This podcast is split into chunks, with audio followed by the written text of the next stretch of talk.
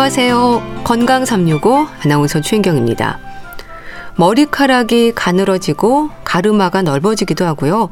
머리에 손을 대기도 조심스러울 정도로 머리카락이 빠진다는 말도 합니다. 탈모로 고생하는 분들의 고민인데요. 원인은 나이인 걸까요? 노화가 진행되면서 나타나는 변화들 중에 탈모도 자리하는 걸까요? 환절기엔 특히 심해진다는 말도 하는데 환경적인 요인도 머리카락을 빠지게 하는 걸까요? 탈모의 원인과 진행 형태, 또 남녀의 탈모 유형도 궁금한데요. 잠시 후에 살펴봅니다. 또 대상포진 백신 접종한 분들 많으시죠? 통증이 심한 것으로 알려진 대상포진에 대해서도 알아봅니다. 건강 365 신계행의 가을 사랑 듣고 시작하겠습니다. KBS 라디오 건강 365 함께 하고 계십니다. 탈모로 고민하는 분들이 많습니다. 머리카락이 가늘어지고 빠지는 거죠. 특히 환절기가 되면 빠지는 머리카락 개수가 늘어나면서 고민을 더하는데요. 탈모는 나이 들면서 나타나는 자연스러운 변화인 걸까요? 중앙대학교 광명병원 피부과 유광호 교수와 함께 합니다. 교수님 안녕하세요. 네, 안녕하세요. 하루에 머리카락이 100개 내외로 빠지는 건 자연스러운 일이라고 하지 않습니까? 그런데 사실 하루 100개도 많은 거 아닌가 싶은데요. 정상적인 모발 상태라면 빠진 만큼 다시 생기는 건가요? 예, 우선 음, 정상적인 모발의 주기에 대해서 알 필요가 있는데요. 예. 사람의 몸에는 대략 한 500만 개 정도의 이제 모낭이 있는 것으로 알려져 있고 그 중에는 뭐 손바닥, 발바닥, 입술 등의 점막을 제외한 체표면 전체에 존재하는데 그 두피에 있는 머리카락은 대략 한 10만 개 정도 됩니다. 예. 근데 이제 정상적인 모발 또는 이제 모낭의 주기는 크게 3단계로 걸쳐져 있는데요. 예. 먼저 생장기, 그다음에 퇴행기, 휴지기입니다. 예. 네, 성인의 경우 생장기는 보통 한 3년, 그다음에 퇴행기는 3주, 그다음에 휴지기는 3개월 기간으로 되고 큰일은 예. 이제 333을 기억을 하시면 되는데 예. 그 생장기의 모발은 이제 전체 모발에서 한 90% 정도가 차지를 하고 그 다음에 이제 퇴행기는 한 1%, 휴지기는 한 10% 정도 됩니다. 예. 그래서 이제 생장기, 퇴행기, 휴지기를 거쳤다가 모발이 빠지고 다시 생장기, 퇴행기, 휴지기를 걸치고 이 3단계 사이클이 일생에서 한 20번에서 한 30번 정도가 유지가 되는데요. 3년 좀 지나서요. 예. 근데 이제 우리가 모발이 빠지는 것은 휴지기에 모발이 바로 빠지는 것이 아니고 예. 휴지기 모낭의 약 1%에서 모낭이 빠지는 탈락기가 있습니다. 그게 exogen이라고 하고요. 그래서 이 엑소젠의 양이 정상 성인에서 보통 50에서 100개 털이 빠집니다. 그래서 예. 하루에 머리카락이 100개 내외로 빠지는 것은 그게 뭐 질병이나 이런 걸로 보기는 어렵고요. 예. 다시 빠지는 모발은 다시 성장기를 거쳐서 다시 모낭이 자라게 됩니다. 예. 기본적으로 모발 형태나 굵기는 남녀 차이가 없는 건가요? 네, 남녀 차이는 일반적으로 없는데 예.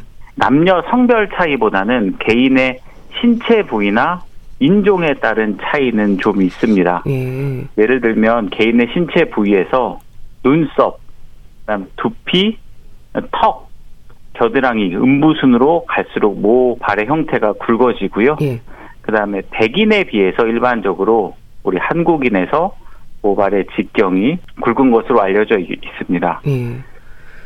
그 탈모의 원인에서 가족력이 차지하는 부분이 큰가요? 특히 남성들은 유전이라는 말을 많이 하는데요. 가장 중요한 원인은 크게 두 가지로 얘기를 하는데요. 예.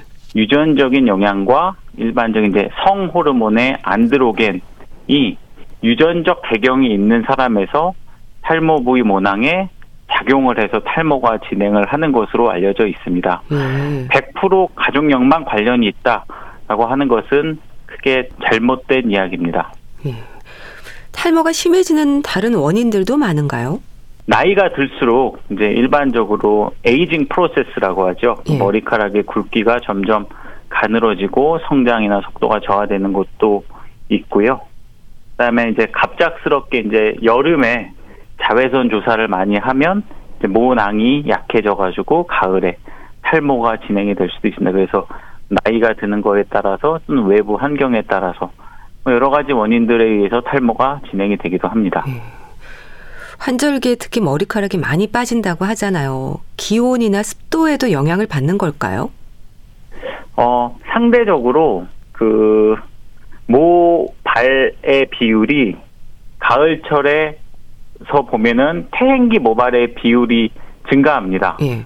그래서 일시적으로 더 빠지는 것처럼 느껴질 수가 있는데 이러한 원인 중에 뭐 여름철에 자외선, 땀이 머리카락이나 두피에 손상을 받게 돼서 알려졌다라고 생각을 하는데 조금 더 과학적으로 들어가면 예. 이러한 여름의 자외선에 의한 영향에 의해서 일조 시간이 아무래도 여름에 늘어나지 않습니까? 예. 그러면 이제 몸에서 뭐 프로락틴이나 아니면 뭐 멜라토닌 같은 호르몬이 나와서 이러한 것이 모발에 죽게 영향을 미쳐서 태행기 모발의 비율이 더 증가해서 예. 모발이 예. 빠진다라고 예. 알려져 있습니다. 흔히 말하는 남성형, 여성형 탈모로 구분하는 건 어떻게 이해하면 될까요?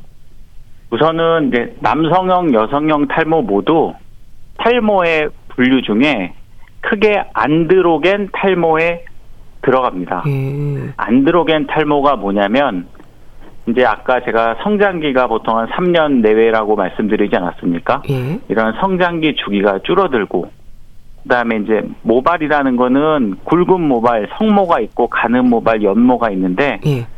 성모에서 연모로 즉 모발이 얇아지는데 이게 이제 모낭에 점진적으로 소형화, 좀 조그맣게 된다라고 되는 게 이제 일반적인 안드로겐 탈모입니다.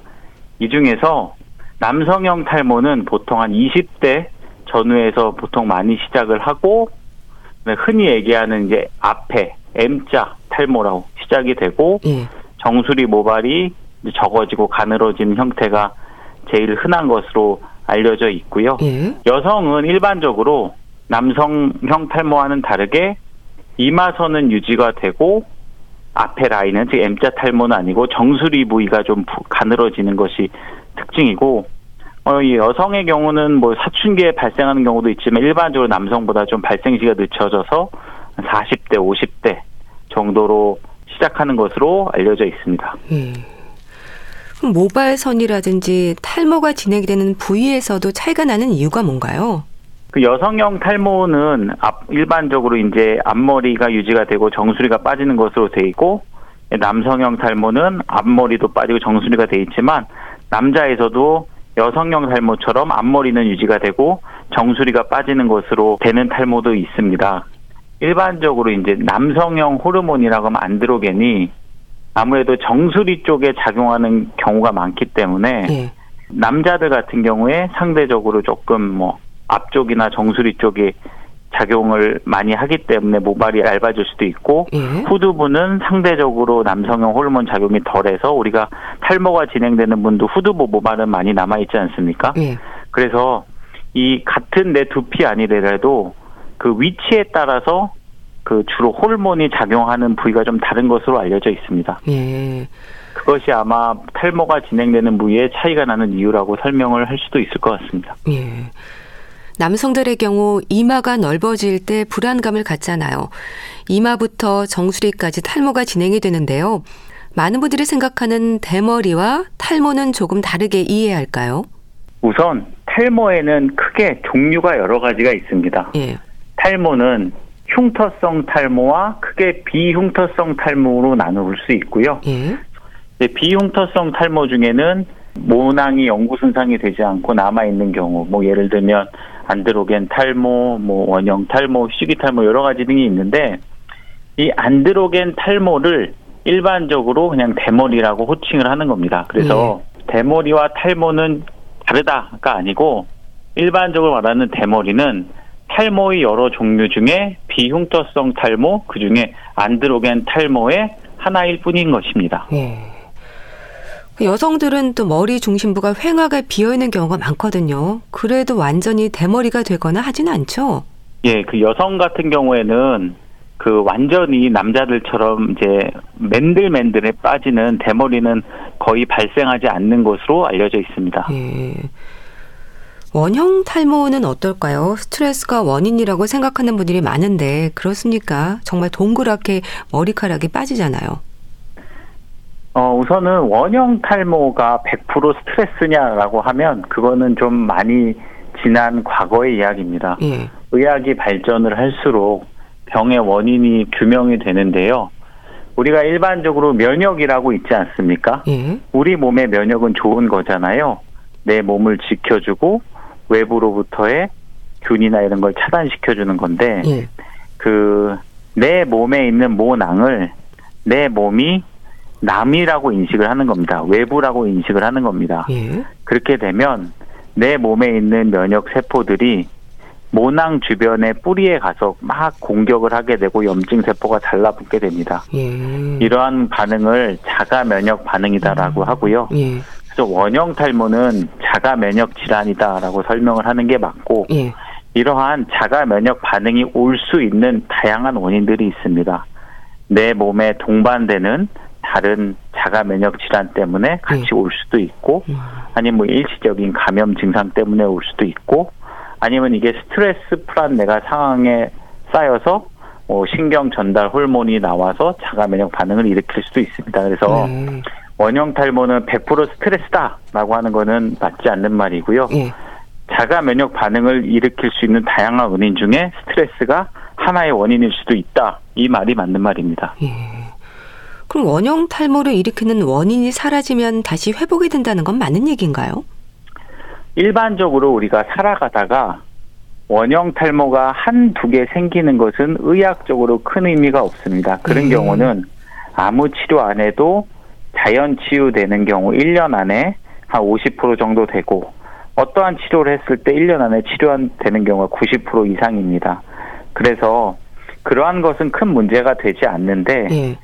자가 항체가 높거나 다른 된 자가 면역 질환이 있거나 아니면은 사춘기에 생겼거나 아니면 뭐 가족력이 있거나 해서 증상이 예후가 안 좋은 분들이 있습니다. 이런 음. 분들은 호전과 악화를 반복을 하고 심한 분들은 수년 동안 증상이 나타날 수가 있습니다. 예. 그래서 이러한 경우에 100% 원인이 딱 규명이 되지 않는 경우도 있습니다. 그래서 반드시 원형 탈모가 생겼다고 해서 100% 예. 회복된다라는 말은 맞지는 않고요. 일반적으로 경증의 원형 탈모 한두 개가 초발 처음 생겼다 하는 경우는 큰 문제 없이 회복이 될 수 있습니다. 예.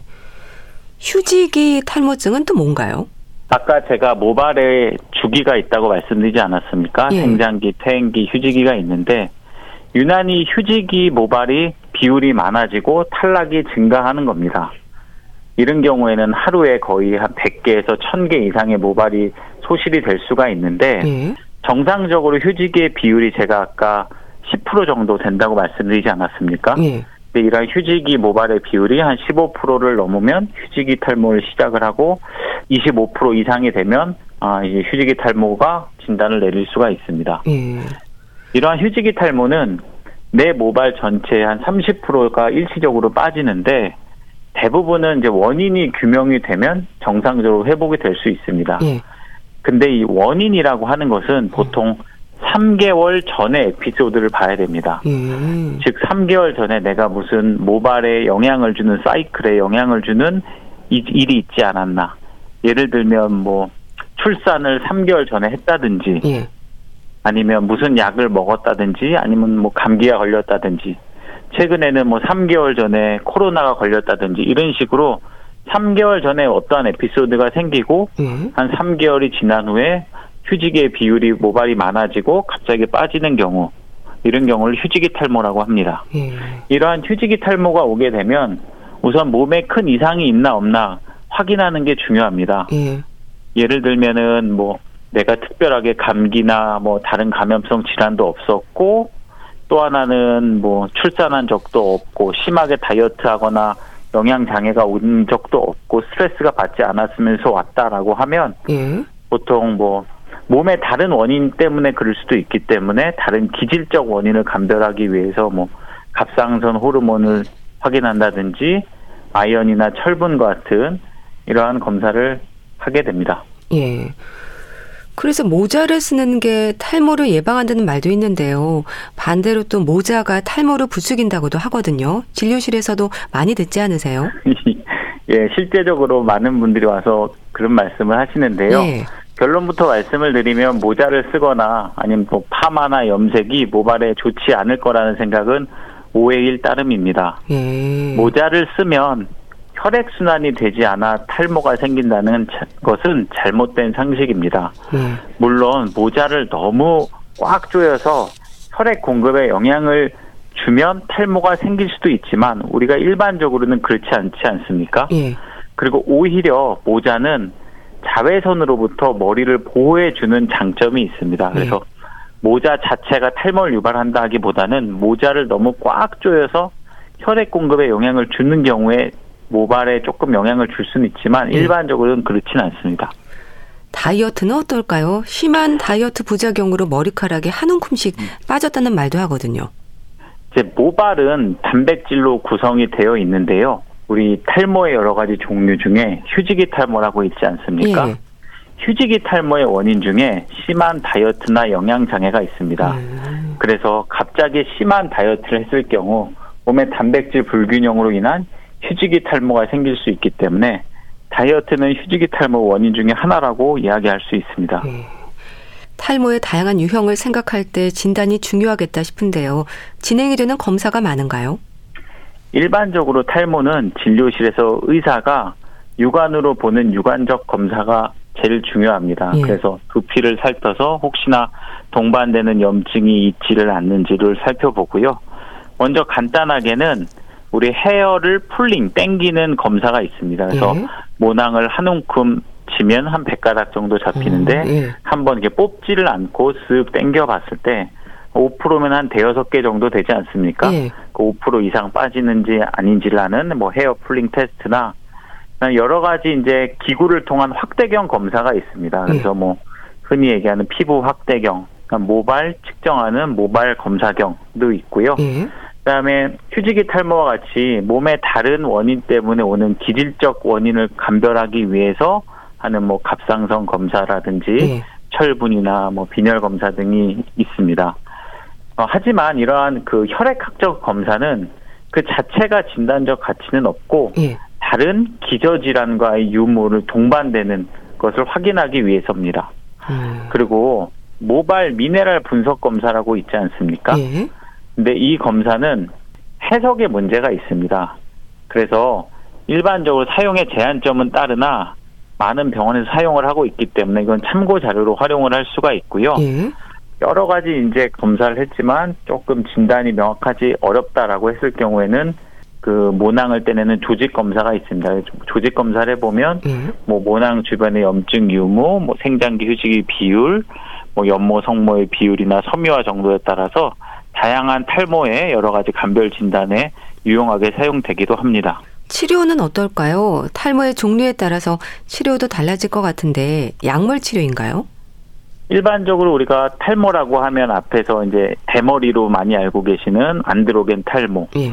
그중에서 이제 남성형 탈모, 여성형 탈모가 있는데 남성형 탈모는 이제 먹는 약과 바르는 그 연고제가 있습니다. 그래서 예. 먹는 약은 일반적으로 이렇게 피나스테라이드랑 두타스테라이드라는 계통의 흔히 얘기하는 이제 남성 호르몬 억제제 먹는 약이 있고요. 예. 바르는 거는 이제 미녹시딜이라 그래서 혈관 확장제에 바르는 약이 있고 예. 사실은 두 가지를 동시에 사용을 해야 좀 시너지 효과를 낼 수가 있습니다.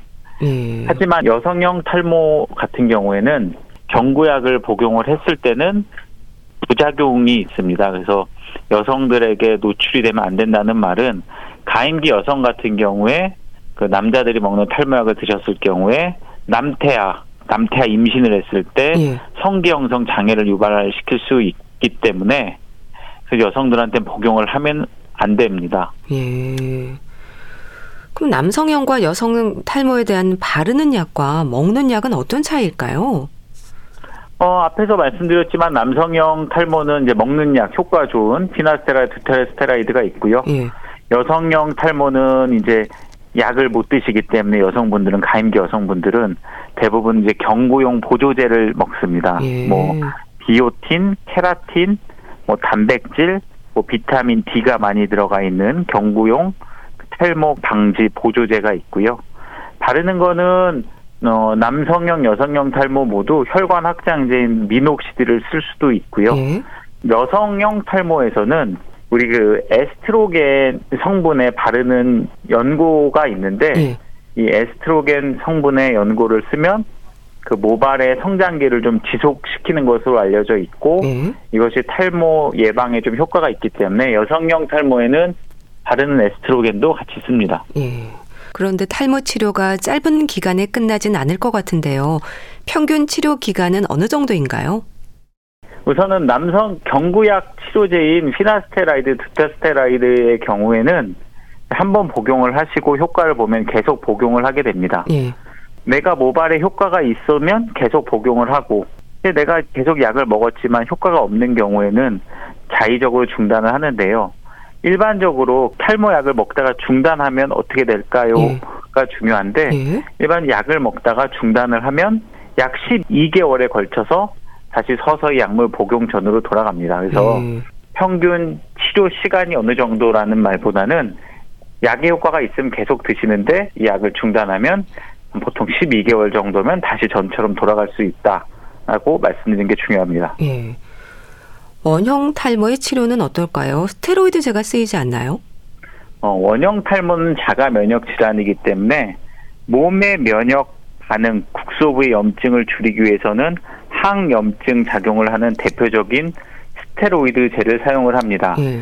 병변이 심하지 않았을 경우에는 국소용 연고 스테로이드제라든지 환부에 스테로이드 주사를 놔주기도 합니다. 하지만 범위가 광범위한 경우에는 경구용 스테로이드를 복용을 했을 경우에 장점은 효과가 좋다라는 장점도 있고 빠르다는 장점도 있는데 예. 문제는 경구용 스테로이드를 먹었을 경우에 단점은 재발할 확률이 높습니다. 끊었을 예. 때.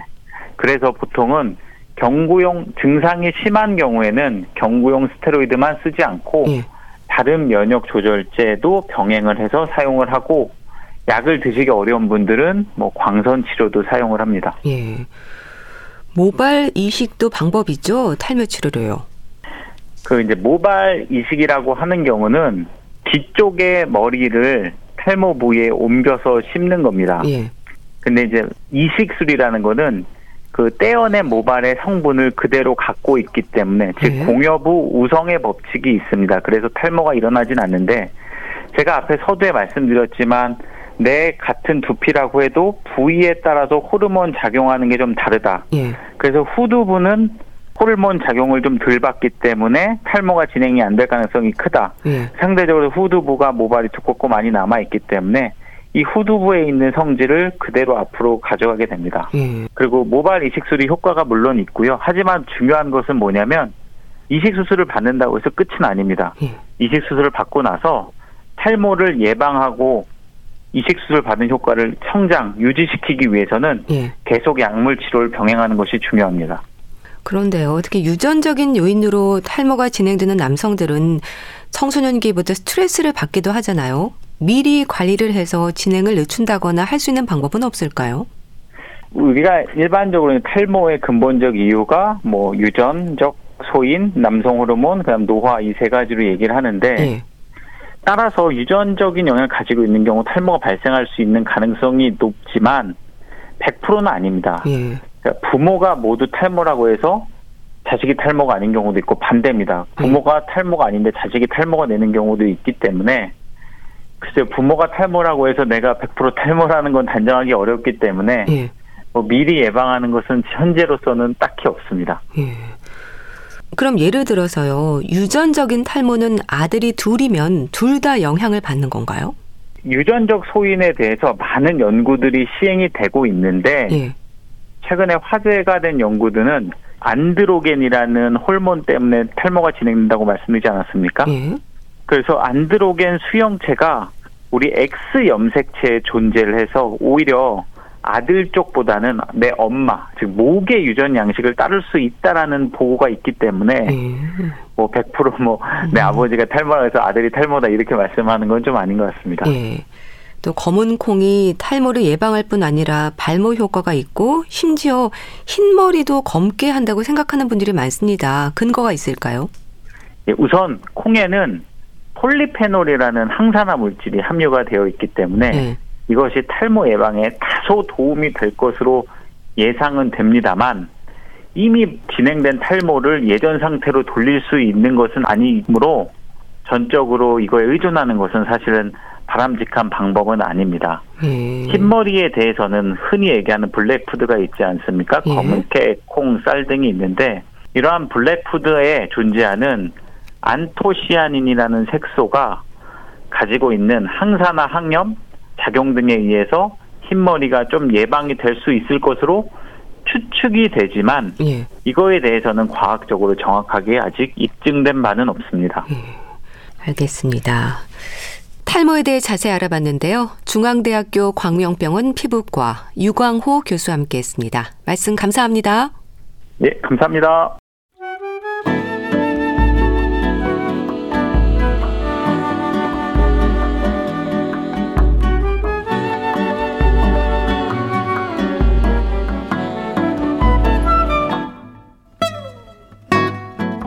건강한 하루의 시작.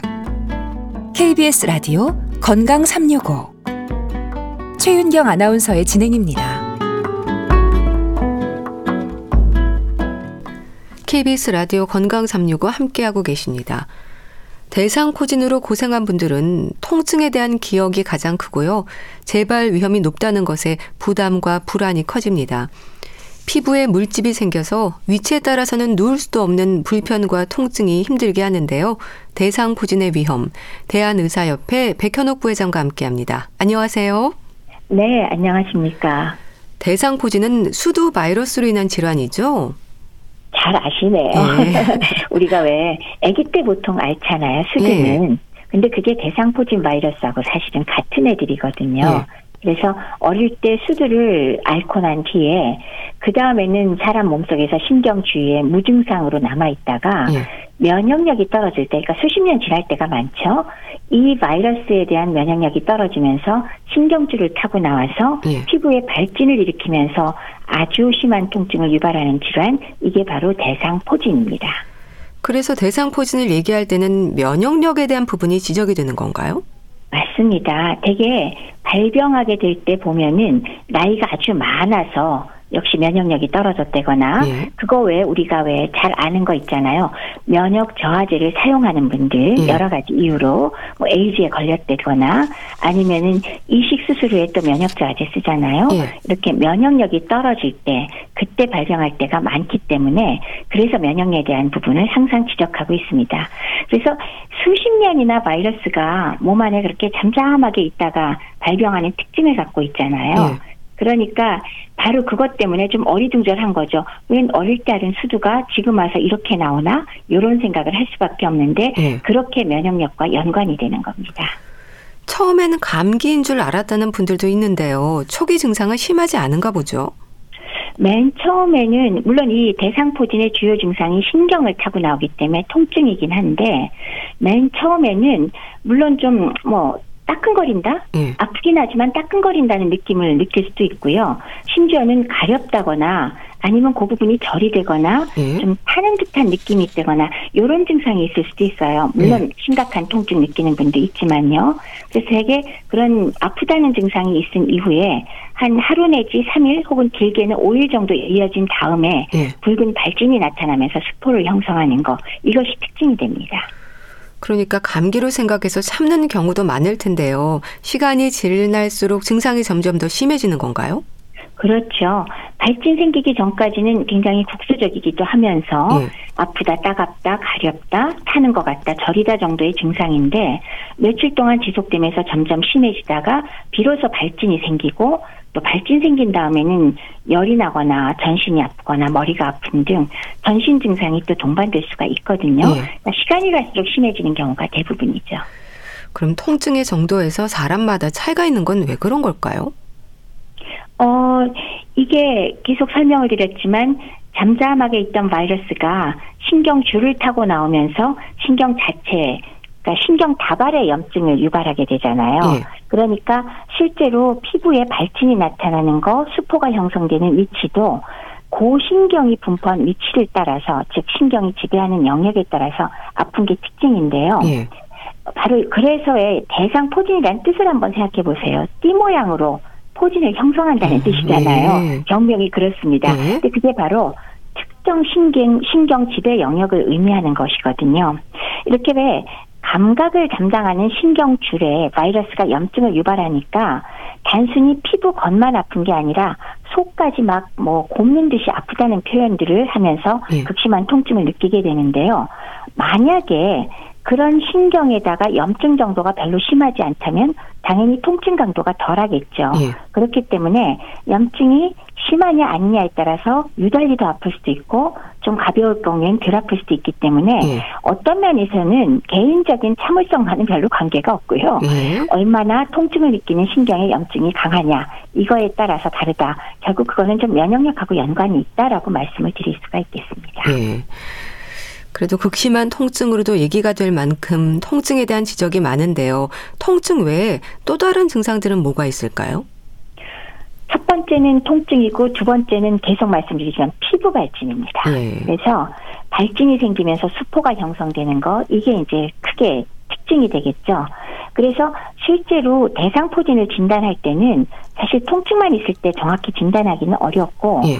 어, 기본적으로는 그리고 전형적인 것은 피부 병변의 모양과 위치를 확인해서 우리가 진단을 하게 되거든요. 네. 그래서 신경이 분포한 영역을 따라서 무리를 지어서 수포가 형성이 되는데 발진이 생긴 거, 수포가 생긴 거, 거기에 고름이 잡혀서 농포가 생긴 거, 네. 아물기 시작해서 가피라고 이제 가피가 형성되는 이런 여러 단계가 한꺼번에 딱 산재한 양상으로 어, 나타나는 그런 형상을 보고 우리가 진단을 내리고요. 이렇게 전형적인 피부 변화가 나타나지 않는 경우가 사실 일부 있습니다. 네. 그럴 경우에는 이제 피부 병변에서 현미경적으로 검사도 하고 바이러스를 배양하기도 하고 분자 유전학적 검사를 시행해서 진단을 붙이기도 하는 거죠. 요점은 두 가지 증상은 뭐냐? 통증과 피부 수포다라고 얘기할 수 있겠습니다.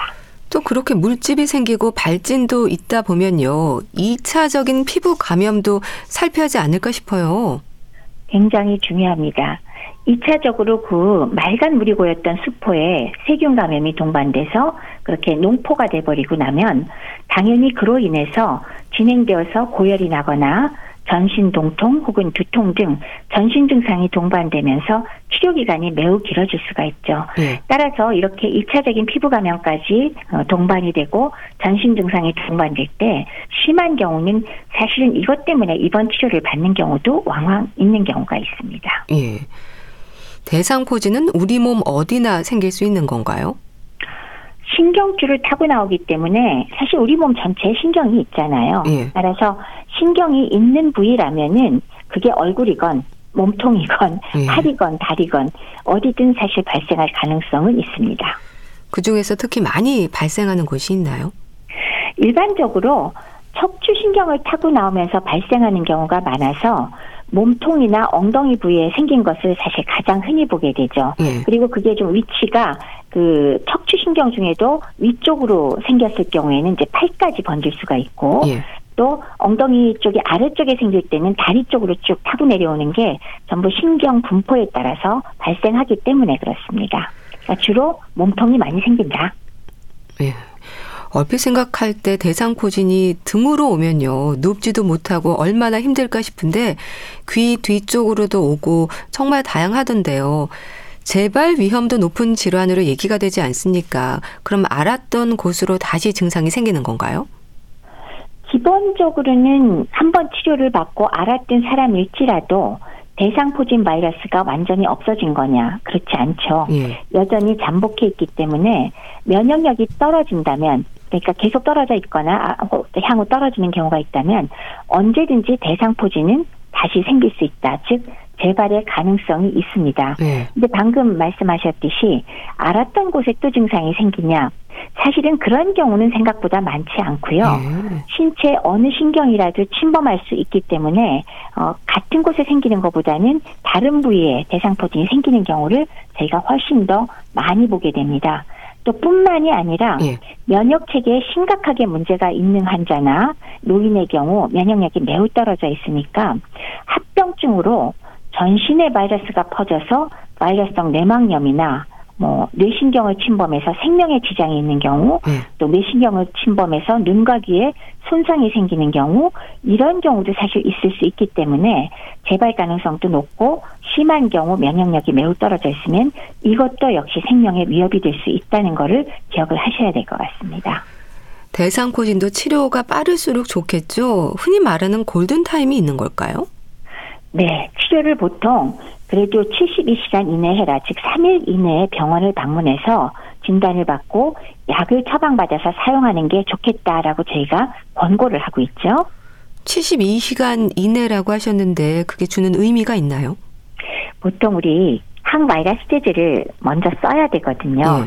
그 뜻은 뭐냐면 바이러스 증식을 초기에 억제하여야 추후에 증상 정도, 그러니까 심각한 정도와 또 증상이 지속되는 기간 이거를 음. 줄일 수가 있고요. 예. 또 앓고 난 이후에 발생하는 지속적인 신경통을 최소화시킬 수 있기 때문에 저희가 가급적이면 72시간 이내에 병원을 방문해서 치료를 받는 것이 좋겠다라고 말씀을 드리곤 합니다. 치료는 항바이러스제가 처방이 되는 건가요?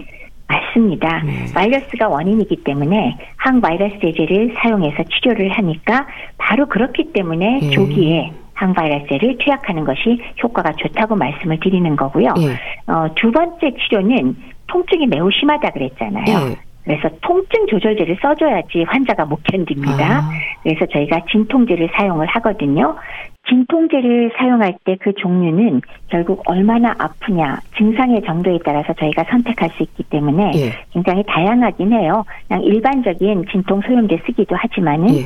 정안 될 때는 마약 성분까지 저희가 쓸 수가 아, 있거든요. 아, 예. 그래서 어, 크게 두 가지를 사용한다. 하나는 항바이러스다, 하나는 진통제다. 그렇게 두 가지 종류가 사용됩니다. 그럼 치료 시기를 놓치거나 적절한 치료를 받지 못했을 때 우려가 되는 부분은 뭘까요? 우선은 제때 치료를 못하거나 적절하게 못 받았을 때 치료 기간이 길어지면서 제일 괴로운 거는 통증이거든요. 예. 환자가 통증으로 아픈 기간이 길어진다. 이게 우선 첫 번째 문제가 될 거고요. 예. 두 번째 문제는 합병증 혹은 후유증으로서 대상포진이 분명히 급성기를 다 지나갔는데도 예. 지속적인 통증이 있는 걸 우리가 대상포진 후 신경통이라고 하거든요. 예. 그 대상 포진 후 신경통이 발생할 가능성이 높다. 이렇게 크게 두 가지를 우려하고 있습니다. 대상 포진 후 신경통은 신경이 손상이 됐다는 얘기인가요? 어, 표현을 한다면 그것도 맞는 얘기라고 할 수 있겠네요. 예. 즉, 무슨 뜻이냐면은, 바이러스가 신경줄을 타고 피부로 나오면서 염증을 일으켜서 우리가 통증을 느끼는 거잖아요. 예. 근데 급성으로 우리가 항바이러스 제제를 쓰고 치료를 했기 때문에 바이러스의 활성은 줄어들었어도 계속 통증이 지속되는 것은 어떤 뜻이냐면 신경줄에 염증이 생긴 거에 일정의 상초 조직이, 조직이 남았다고 생각을 할 수 있거든요. 예. 그렇게 되면 신경에 끊임없이 그 상처 조직이 통증 자극을 보내는 것을 의미하게 됩니다. 예. 그래서 통증이 사라지지를 않고 계속 남아있는 걸로 이해가 되니까 뭐 일종의 손상이라고 볼 수도 있습니다. 예. 그리고 이러한 통증은 수개월 정도 보통 지속되다가 점점 가라앉기도 하지만 심한 경우에 수년 동안 마냥 지속되는 경우도 있을 수가 있습니다. 그럼 대상 포진 후 신경통으로 이어지는 경우도 비교적 흔한가요? 어, 대상 포진 후의 신경통은 사실은 노인에게 매우 잘 나타납니다. 예. 그리고 거기에 더해서 항바이러스제 치료가 늦어진 경우에 또 발생하기가 매우 쉽거든요. 예. 그렇기 때문에 노인에게는 비교적 흔한 후유증 혹은 합병증이라고 저희가 얘기를 할 수가 있겠습니다. 음. 대상포진 후 신경통의 경우에는 그 통증은 대상포진보다 더 심하게 오는 건가요? 이거를 경우에 따라서라고 말씀을 드리긴 해야 되지만 예.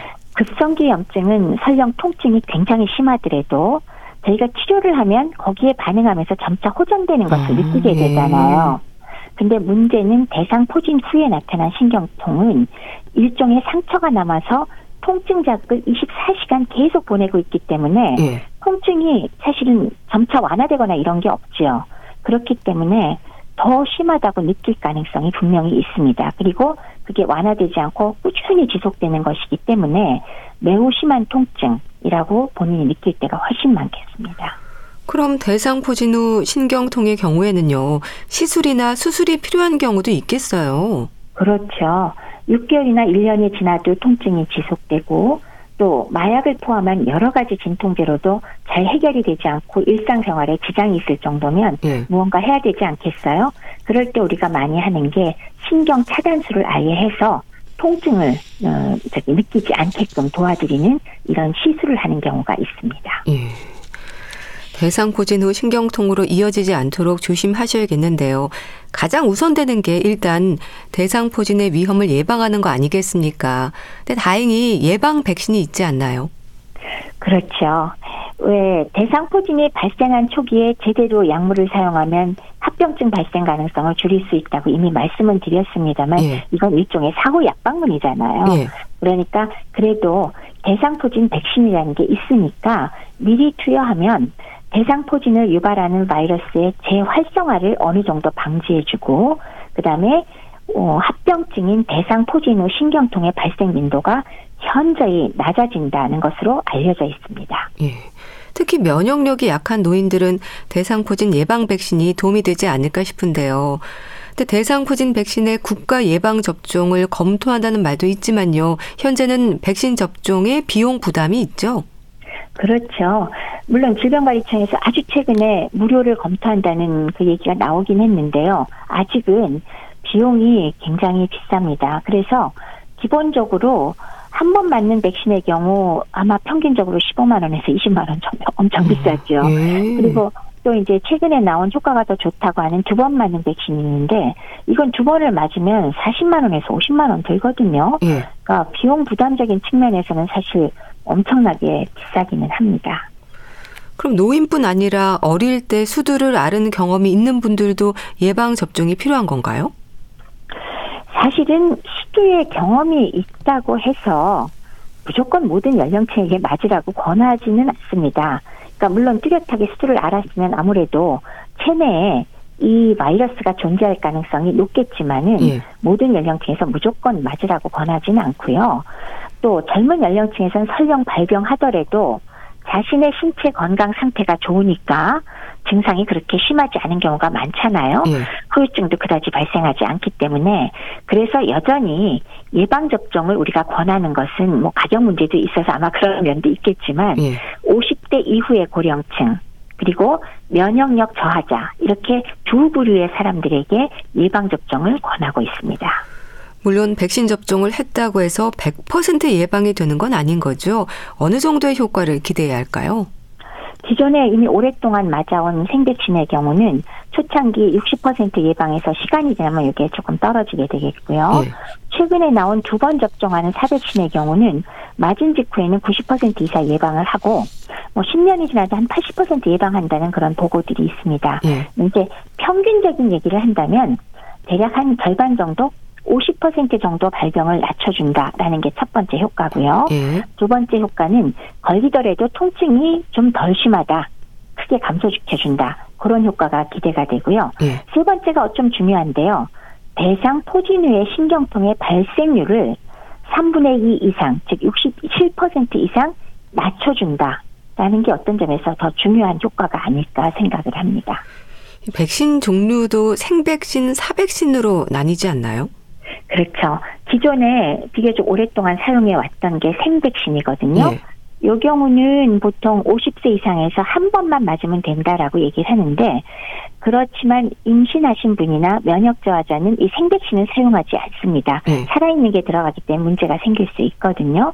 그래서 비교적 최근에 사백신, 즉 죽은, 그러니까 합성한 백신이라고 할 수 있겠죠. 네. 사백신이 만들어졌는데 요거는 두 번 맞는 게 원칙이고요. 네. 이때에는 50세 이상 고령자뿐만이 아니라 성년 면역 저하자 보통 18세 19세 이상이라고 얘기하죠.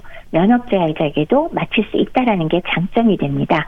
그래서 두 번 맞는 게 좀 번거롭지는 하지만 예. 여전히 그 면역 억제제를 복용하는 환자도 맞을 수 있으니까 그게 장점이 되겠고요. 임산 임신하신 분 임산부에게는 여전히 접종이 금기입니다. 맞으시면 안 됩니다. 예. 그럼 임신부는 대상포진 예방 접종을 하면 안 되는 거네요? 맞습니다. 생백신이건 사백신이건 대상포진 예방접종은 맞으시면 안 되는 겁니다. 예.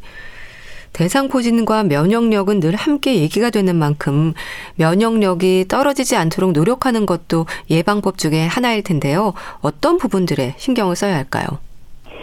면역력 관리라고 하면 물론 뭐 앞서서 에이즈가 있다거나 암에 걸렸다거나 다른 뭐 저기 여러 가지 이유로 면역 억제제 드시는 분은 그건 뭐 예외지만 일반인의 경우 가급적 대상포진에 걸리지 않게 하려면 우리가 면역력을 유지하는 생활 습관을 가져야겠다는 말 외에 사실 드릴 게 없죠. 네. 그러면 우리 왜 노상하는 얘기 있잖아요. 우리의 건강과 면역을 유지하는 방법은 뭐죠? 네, 생활 습관 중에 첫 번째 규칙적인 운동을 하셔야겠다. 예. 두 번째 골고루 잘 영양소를 섭취하시는 영양 관리를 하셔야겠다. 예. 채소도 많이 드시고 음. 단백질 충분히 드시고 그리고 또 충분한 수면을 취하시라. 예. 그리고 네 번째로는 과로나 스트레스를 피하시라. 다섯 번째는 술이나 담배를 아직 하는 분이 계시다면 오늘부로 당장 끊으시라. 이렇게 다섯 가지 생활 습관은 어떤 면에서는 대상포진의 예방을 위한 뭐 면역력 관리만이 아니라 네. 모든 분들이 항상 지켜주셨으면 하는 사안이 되겠습니다. 꼭 지켜주십시오. 네, 알겠습니다. 대상포진의 위험에 대해 짚어봤는데요. 대한의사협회 백현옥 부회장과 함께했습니다. 감사합니다. 네, 감사합니다.